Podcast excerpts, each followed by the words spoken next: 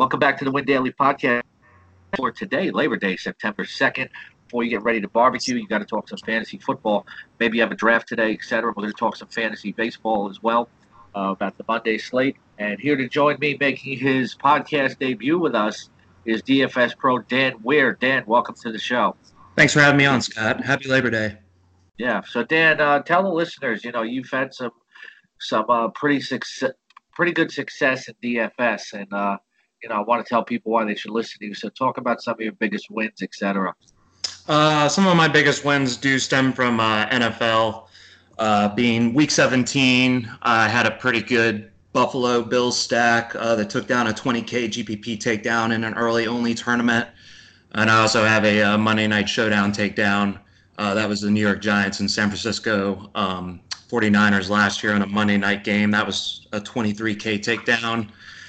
Um, I have multiple sizable GPP takedowns in NBA, um, and then MLB has been my up and coming sport. That's probably um, that's becoming one of my better ones, but that's one I've been working on. There's a lot of variants, so yeah. Overall, I've had a lot of success uh, across the core sports: uh, NFL, NBA, and MLB. Okay, well, uh, your dog certainly doesn't approve you playing DFS, from what I hear.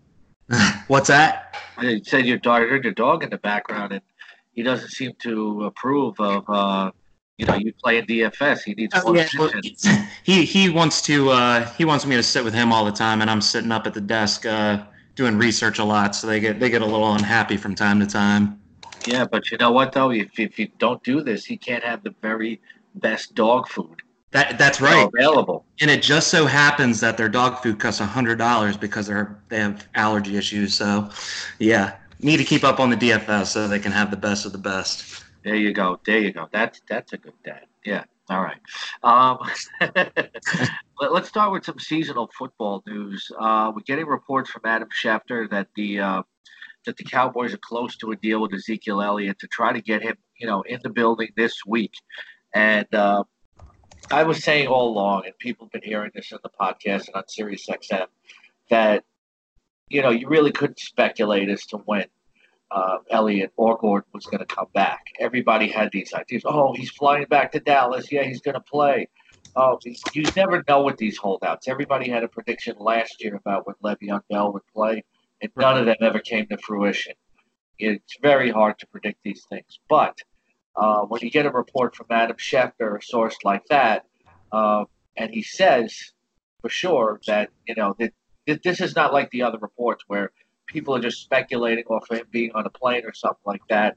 Uh, this this caused me to move Ezekiel Elliott back up in my ranks. I had him at number eight at RB. I now have him back at number four. Wow. Yeah, I uh, absolutely agree. This is uh, fantastic news for the Dallas Cowboys. They're going to need him week one, and I really had no doubt that he wouldn't be back in time. Um, like you said, these situations are very sensitive. Um, and really, it's just got to exercise patience on both sides. Um, I know these agents work diligently to get a deal done. Um, we run into these stalemates, you know, from time to time, especially when you got the media in the middle of everything. Uh, but it looks like they are going to get this deal done. I have Ezekiel Elliott ranked as the third ranked running back in the NFL this season coming in. Yeah, well, I, will put I'll put him at uh, at third when I when I actually know that he's in right. camp, etc. Right. But you know, these guys really don't need the preseason. Uh, like him and Antonio Brown, if they're going to make a fuss over something, they they, they want to miss the preseason anyway. Right. Yeah. Yeah. Yeah no, I, uh, I am not concerned with these. Like you said, I'm not concerned with these guys going to camp. They have their own uh, workout regiments outside of camp that they're you know handling all year long. Um, so I know he's going to come into week one in tip-top shape and ready to go. Yeah, sometimes though when the guys work out on their own, they're not quite conditioned, especially right. if it lasts into the regular season. But you know, and that's the thing with with Melvin Gordon. It seems less likely, unless he's traded, then we'll see him in camp anytime soon. Austin Ekeler, when he got to start last year, really didn't put up impressive numbers.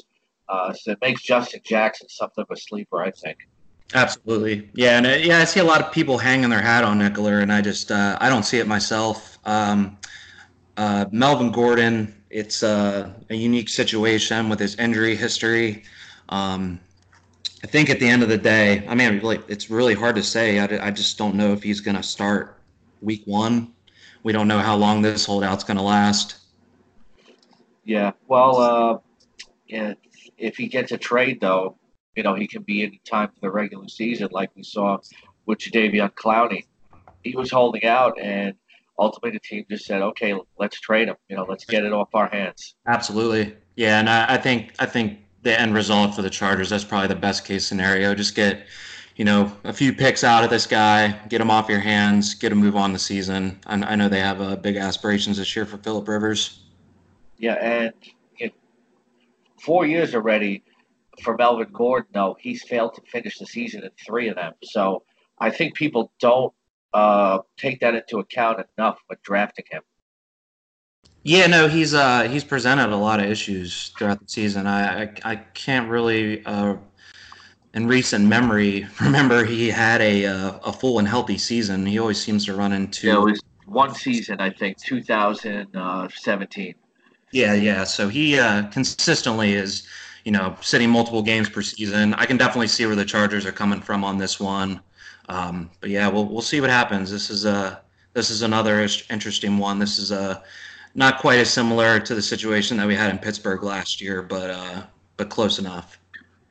Okay, uh, the Chiefs signed, uh, you know, as we go, we're running back rundown here. Uh, the Chiefs signed LeSean McCoy, and now there's a lot of concern. People drafted Damien Williams as a high end RB2 in a lot of fantasy drafts, and now they're concerned. But, uh, you know, I moved him down from 9 to 15 in my running back PPR rankings. Uh, I think he takes a little bit of a hit, but not a tremendous hit. Uh, I think there's a signal that the Chiefs maybe don't uh, trust him fully to be the lead back, and they want to have some insurance here. And there's talk of a committee, uh, etc. But you know, I think this is going to fire up Damien Williams. You know, I was saying this on the podcast yesterday, that uh, or the other day. I think it's going to fire him up because he's going to have something to prove here that he can handle that job. Uh, Andy Reid brings in LeSean McCoy. Damien Williams is like, well, you know, I have to keep playing at a high level to you know, maintain this starting running back job. So I think it's it's a negative and a positive for Williams, and we're just going to have to see how it works out on the field. And I'm still taking him as a mid-range RB two in these late drafts. Yeah, absolutely. Uh, and it is in question the, exactly what LeSean McCoy has left in the tank. Um, is he going to primarily see uh, an early down pass catching roll out of the back? Um, are they going to use him more in goal line situations? I imagine Damien Williams will still see a bulk of the carries. Um, LeSean McCoy is just not the same running back he has been in years past. Um, and a little bit of that analysis uh, is difficult because I just think overall he wasn't entirely happy in Buffalo. Um, so maybe that attributed to some of his uh, not as great as performance last season in uh, in terms of NFL DFS. So yeah, I don't I don't think there's a big threat for Damien Williams here. I think uh, I still think he'll maintain a good chunk of the workload. And like you said, he's going to come in with a chip on his shoulder. He's got something to prove. He just got a spot from uh, Kareem Hunt uh, departure last season that put him in the spotlight. Um, so yeah, I do uh, I do agree with you. I think that Damien Williams he doesn't lose a lot of stock here. Yeah, well, Damien Williams should probably still be the lead goal line back. When you look at he took over last year, if you include the playoffs, his last six games he had six rushing touchdowns. Yeah, so he's a he's a proven guy at the goal line. I can't I can't see McCoy cutting into that in a major way, and being the lead goal line back. Of course, not every fantasy player knows this in seasonal and DFS. Not every running back gets every goal line carry uh, for the season. Sometimes you know, they'll give a guy a breather if he just ripped off a long run, or sometimes they might hand it to the fullback or to a backup running back just to confuse the defense. Right. That's that's it's a similar situation I think we're going to see with Todd Gurley this season. He uh, I think we'll see him more as a goal line bully. Uh, I think they're going to try and lighten the workload a lot on him. We've all heard the news, uh, the knee issues he's had through through his, pretty much his whole career. He's had multiple surgeries on his knees. Um, they they said in the offseason last year going in that he had arthritis in his knees. Um, so they'll limit his workload as well. But yeah, yeah, the, the goal line bully situation uh, applies with Damien Williams as well. I think he'll get a bulk of the carries inside the red zone. Yeah, and then also we had some news. Uh, with McCoy leaving, you know that David Montgomery was going to be the lead running back. Uh, I'm sorry, Devin Montgomery, Devin Singletary. Devin Okay, Sing- I got it right. I I, I morphed David Montgomery into Devin Singletary. Look at that. Uh, but uh, Devin Singletary is going to be the lead running back, but they're talking about a pure committee there. Uh, I view Singletary as a high end flex uh, right now with this news. He, I, he's, he's still going to be their top goal line option. He's not a fast running back. He doesn't make people miss, but for a five seven guy, he's kind of powerful. So I do uh, I do think there, you know, he's had a good preseason. He'll be the lead running back. Uh, my question for you is, I got a quiz for you. How many touchdowns, without looking, don't Google it, okay. uh, and uh, how many rushing touchdowns did Frank Gore have last year? God. Hmm. Let me say 12? Twelve rushing touchdowns? Yeah. Really? I'm just, I'm just taking a shot. I don't know off the top of my head. you you you had many as he did. What's that? You had as many as he did. I had as many as he did. Yeah, I'm not sure how much last year. he, he had no rushing touchdowns last. No year. rushing touchdowns. Holy moly. Yeah, yeah, he's no longer goal line back. Like, He's older guy too. Yeah, I was like twelve. Where did that come from? What is he? Uh, the Colts, right? Last season. Yeah, he was on the, on the Colts last season. It was all Marlon Mack. Um, Uh, but you know, my point being is that I can't see him being much of a goal line runner either. You know, change of pace sort of guy for Singletary. well, you got to think that they also have Josh Allen, a quarterback, and he's a pretty mobile guy. Um, so I think this uh, a younger flex running back like Mike Singletary uh, is going to be useful for for a guy like him who likes to throw on the move a lot and get outside of the pocket. No, Gore was actually in Miami last year. Uh, correct that. Then I'm behind two years because that's how relevant he's been to me. Yeah, you haven't paid the attention to Frank Gore. Not Yeah, yeah, and a lot of people haven't. And now they have T.J. Yeldon, who'll catch some passes out of the backfield. If I had to draft one of the other Buffalo running backs, it would probably be Yeldon uh, over Gore for the pass catching ability. But really, he's just a depth pick. Absolutely, yeah. He uh, he never really did anything in Jacksonville, and he had quite amount of quite a bit of time to uh, to showcase his skill set, and I really not, really never saw anything special out of him. Yeah, and then of course we got Carlos Hyde getting traded to the uh, Houston Texans. Uh, again, I think it's a motivational thing. Uh, you know, Hyde has completely looked like a journeyman the last few seasons, and I think it's insurance. Duke Johnson has never got the chance at the NFL level to be a featured running back. The Browns never gave him a chance, but he was a workhorse in college. So I think this is this points to him getting getting the opportunity, but they have Hyde as insurance in case uh, in case he can't fully handle the lead running back role. Right, right. And now we have a uh, and now they have a nice bolstered offensive line with Laremy Tunsil at left tackle. Um, so this is going to be unique. You know, you got Deshaun Watson. He, he's also a running quarterback. He likes to get outside the pocket. You've got Carlos Hyde. Uh, he's a great downhill runner. Um, yeah, so it's uh, Buddy Howell at third string, Duke Johnson. Uh, what do you think about Duke Johnson? Do you think what, what what do we got going on here? Right now, he's shown as the first string guy in Houston. Yeah, I was just said, talking about Duke Yeah. Johnson. Yeah, that uh, that he he was a workhorse in college, and uh, you know now we get a chance to be a lead guy and Hyde as the insurance. Right. Yeah. No, I, I think that uh, Duke Johnson is finally getting an opportunity for himself away from Cleveland. Um, you know, we watched several running backs go in there. Uh, you know, he stole the show for a little while, a little while, and then they would find someone else. Uh, and then most recently, we have Nick Chubb, and then you know, of course, they bring Kareem Hunt, which I think is kind of a kick in the stomach for him. Uh, so he's got a huge, a huge chip on his shoulder in Houston. I think that. Uh, I think that if, if they can utilize him the way he was meant to be, which is a, a, a, a receiving running back, uh, I think that he will be really effective. I think that he'll have a great year. Um, I could easily see 600 receiving yards, uh, 600 rushing yards, over a thousand yards this year for sure. Yeah, but the thing is, uh, and I was just saying when we led this discussion off, though, that he was a workhorse in college, and if they, they're going to give him the opportunity to do that. I don't know if it's going to be a split timeshare right out of the gate with him and I. I think they'll give the chance to show that he can be a pure lead runner. Well, I hope he gets that chance. Yeah, I. Uh, I don't know. It'll be interesting to see how it works out. It seems like uh, the head coach over there at Texans kind of kind of gives his players a shorter leash. Um, so if he isn't quite as effective in the early weeks, it'll be interesting to see what he does with the workload, um, how he favors Carlos Hyde going forward. So we'll see. Hopefully, he can come in there and uh, with that bolstered offensive line, and uh, he can make an impact immediately. All right, so let's go to the MLB DFS slate. It'll be the Rangers against the Yankees, one o'clock p.m. at Yankee Stadium. Looks like an avoid game for me. As good as Minor is pitched, uh, you know I don't like him against the Yankees lineup, and uh, Tanaka. You know he's pitched really well. Uh, maybe it's not a total avoid.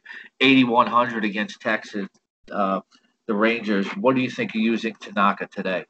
Uh, at initial looks at the slate, I really did, was on Tanaka. Uh, the main concern for me, I think, is the weather. Uh, typically, when the weather looks the way it does, which it doesn't look awful. I think the last time I checked, it was around 35% chance, uh, right around right around first pitch. Um, I don't think he's a bad option. Texas is pretty bad on the road. Um, on the other side, Mike Minor, he's been pretty darn good. Uh, 277 Woba, 363 slug, 282 OBP against righties. Um, so he's been great to them, and we know the Yankees are stacked with right-handed power. Um, so, in quite honesty, I think this game, all in all, is a full day for me. Uh, just with the weather factors, pitching, I think there are better pitching options across the slate, and I think we can move away from Tanaka. Um, and he also presents a little bit of risk going against some of those left-handed batters in Texas. Mets are at the National Syndergaard coming off maybe one of his worst starts ever uh, at 10,000, probably a Play. And Joe Ross against the Mets is somebody you have to consider if you want to save money at 6,600 on DraftKings.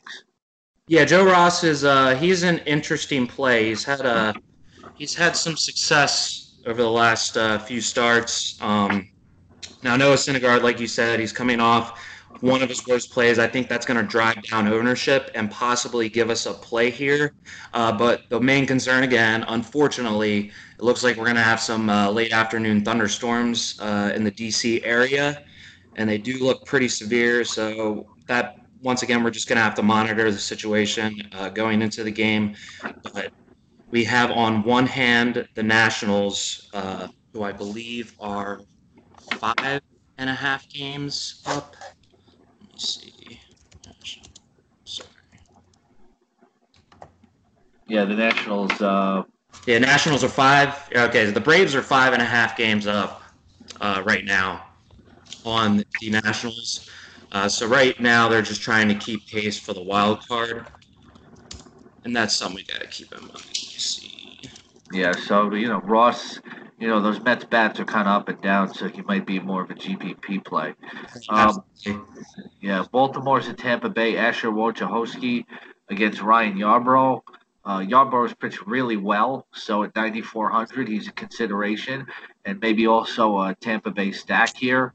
Uh, some bats to consider uh, on the Tampa Bay side.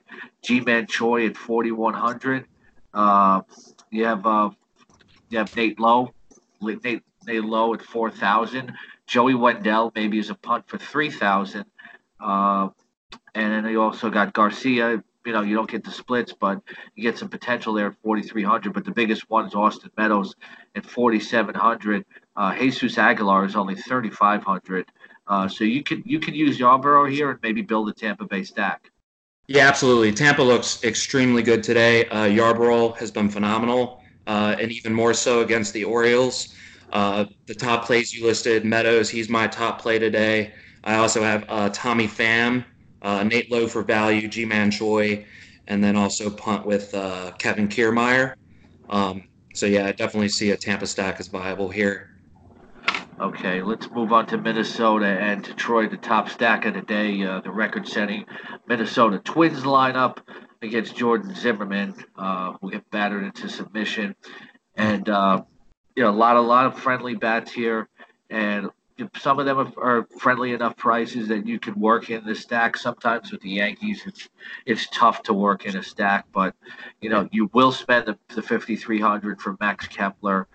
Uh, if Jason Castro's in the lineup, he's only 3500, but I think it's going to be Garver, and he's 5500, and Cruz is 5700. So if you want to save money, you got to go to Adrianza uh, for 3,400. He's a switch hitter, so you will get the split. Or Marwin Gonzalez at 3,800. Uh, know, there are two ways, but uh, you know the the Twins will probably be the top stack of the day. Yeah, no, I agree 100%, and for good reason. They're in the best spot today. Uh, Zimmermann has been pretty terrible this year. Um, one of the issues I think you run into with Minnesota is which bats do you pick because they're all so good and they're all in a great spot. Um, you've got Garver, especially on FanDuel. You've got you know just the one. Uh, they have a catcher first base position, so you don't have that eligibility to throw Cron in with Garver. So typically, what I do is I'll stack top or bottom of the order. Uh, they're they're both viable. Everyone hits pretty well through the order, um, including Jason Castro, Jake Cave, um, CJ Cron. He's good. He, I think he'll be batting around eighth today. So we'll see. I think, like I said, I think the uh, whole lineup here is viable. Toronto's in Atlanta. Could uh, Toronto get no hit two days in a row? I love Mike Soroka to anybody, especially 9,200. Uh, he's probably my top pitcher pick of the day. Absolutely. I have Soroka ranked second. Yarbrough gets him by an edge just because of the lowly Orioles, but uh, I do love Soroka too. Toronto is batting a miserable 156 ISO and 286 BABIP right now. Uh, they're hitting 80 WRC plus, so 20% under the league average. Uh, they're in a little bit of a slump right now. I think Soroka can smoke them today.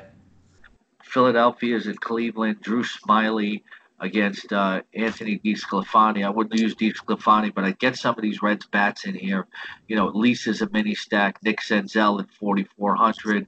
Eugenio Suarez is going for his 40th homer at 5,100. I I think he's certainly going to be worth it. Worth it. Freddie Galvis is is only four thousand, and of course you got Aquino as well. So at least a mini stack, but I like a red stack this afternoon as well.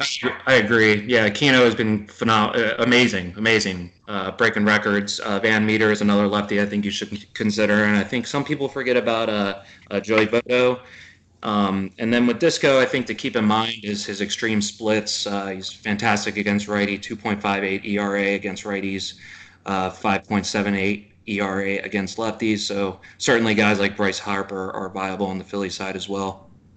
San Francisco's at St. Louis. Adam White has been pitched solid if you want to save some salary. I don't like him as much as Ross, but he's 7,600 on DraftKings and maybe a few of these Cardinal bats against Tyler Beede. Yeah, no, uh, Beede is terrible. 411 Woba, 619 slug, 383 OBP. Uh, he's allowed four more runs in his last five or seven starts. Uh, Ozuna looks like a, a, very good, you know, one-off. Maybe you can mini stack with Goldschmidt. Uh, if you want to go with a full stack, uh, I would also include uh, Kolten Wong, one of the le- one of the only lefties in the St. Louis lineup, who's in a great spot today as well.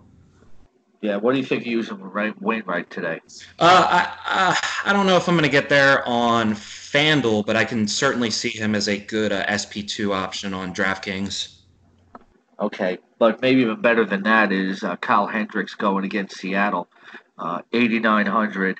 Justus Sheffield, I don't know whether attack or or or uh, or use him at this point, but I guess in a GPP with his kind of talent, if you want to go with him for five thousand dollars, he's rolling out multiple lineups. He's a curious play he is a very curious play, and it's a it's a limited sample size, and he, you've seen success in the past with this guy. But uh, yeah, everybody's going to look at the 11 innings he's pitched and look at that 7.94 ERA, and they will shy away. Um, but I do think he is an intriguing play. Um, but also on that same token, uh, I do have Nicholas Castellanos uh, ranked as one of my top outfielders today. Um, and I think Kris Bryant and Anthony Rizzo would complement them as well in a stack if you want to go that direction. What do you think of uh, of using Kyle Hendricks? He's coming off a good start. He's he's he's facing a bad lineup. What do you think of Kyle Hendricks today? Yeah, I think he's uh, fantastic. This uh, Seattle lineup is doing extremely poor right now. Uh, the hitting metrics are off. Uh, Kyle Hendricks is at home in Chicago. I haven't looked at the weather, but I don't. I think it's pretty much irrelevant at this point. He is my third-ranked pitcher on today's slate. Okay. Uh, moving right along, uh, we got we got some other games today. It's only two. Uh, there's only two games on that 4-10 slate, so let's rip, rip through them really quickly. Okay. Uh, Houston's at Milwaukee. You got uh, you got Gerrit Cole uh, against Adrian Houser. Houser's pitched well, but not against this lineup. Uh, if you're going to play that two two game slate on, on DraftKings, you're going to have to find a way to get Cole in there. And then the other game is uh, San Diego at Arizona. Cal Quantrill will save you some money there. Uh, Mike Leake, you can never tell what you're going to get out of him. So I'm going to Houston stack and probably Cole, uh, uh, Quantrill and Cole together. Yeah, couldn't agree more. Um, um, I think that Houston Milwaukee game's a little intriguing with Houser the way he's been. 2.79 ERA, uh, 0.99 WHIP, and a 23.62 K percentage against righties. Uh, so I think Houston might incur a little bit of an issue here, but it is Houston. Uh, 250 ISO, 145 WRC plus against righties uh, over the last two weeks. So Bregman, Brantley, Alvarez, my top plays on the Houston side. To recap on the early slate, we like Yarbrough, Soroka, uh, Joe Ross, and uh, Adam Wainwright, and maybe Kyle Hendricks, and then this, as pitchers in the stacks, you have Montreal, Cincinnati, Tampa Bay, and St. Louis. Yes. Um, so in the night slate, uh, White Sox are at the Indians. Ross Detwiler against Aaron Civale. Got to like Civale in this matchup for 9,600. Definitely run an Indian stack. Yeah, if this uh, if Civale was on the early slate, uh, he would be a top consideration for me. It's unfortunate that he isn't, but uh, yeah, he's been nothing fantastic. And I also do like a Cleveland stack on this side as well, uh, namely Franmil Reyes. I have him down for a for a home run today. Okay, they got Colorado and Los Angeles. Peter Lambert against Walker Buehler. Uh, Buehler, uh, I don't think twelve thousand. I want to spend that for him going against Colorado. Maybe if it was Miami or something like that. But Peter Lambert, I can definitely run this Dodger stack. You know, I'm all about spending up to fifty four hundred for Bellinger, forty three hundred for Peterson, uh, forty one hundred maybe for Matt Beaty. Uh, you know, and they called up a hot rookie yesterday, and uh, you know, it's it's it's a short it's a short night slate. It's it's it's a weird breakup today for Labor Day. Yeah, it is. They did split it up weird. Uh, I, I, mean, I, am pretty much staying away from the later ones. I, I, like the main slate. You know, the eight games is pretty good, but uh, yeah, everything's kind of spread out weird. Um, uh, as far as the Dodgers go, yeah, they they're all in a great spot. Cody Bellinger, he's a top play today overall. Uh, if you're playing the all day slate, uh, Justin Turner, Matt Beaty's in a great spot, as well as uh, Peterson. Pederson. Yeah, it's uh, on a two game to two to two night games outside of Civale. It's really hard to find a pitcher that you like without spending spending up with Walker Buehler. You don't have a choice. Well, it's tough because you got the Colorado Rockies who are pretty dismal on the road, and and their offense is slouching as it is, and then you got Buehler who's got a 221 expected WOBA against them. I think that uh, he is he's clearly a top play, but the salary just makes it so hard to get to him. All right. Thanks for listening to the Win Daily uh, podcast. And uh, it'll be Jason Mizrahi and Brandon Williams tomorrow. And uh, we'll see you then.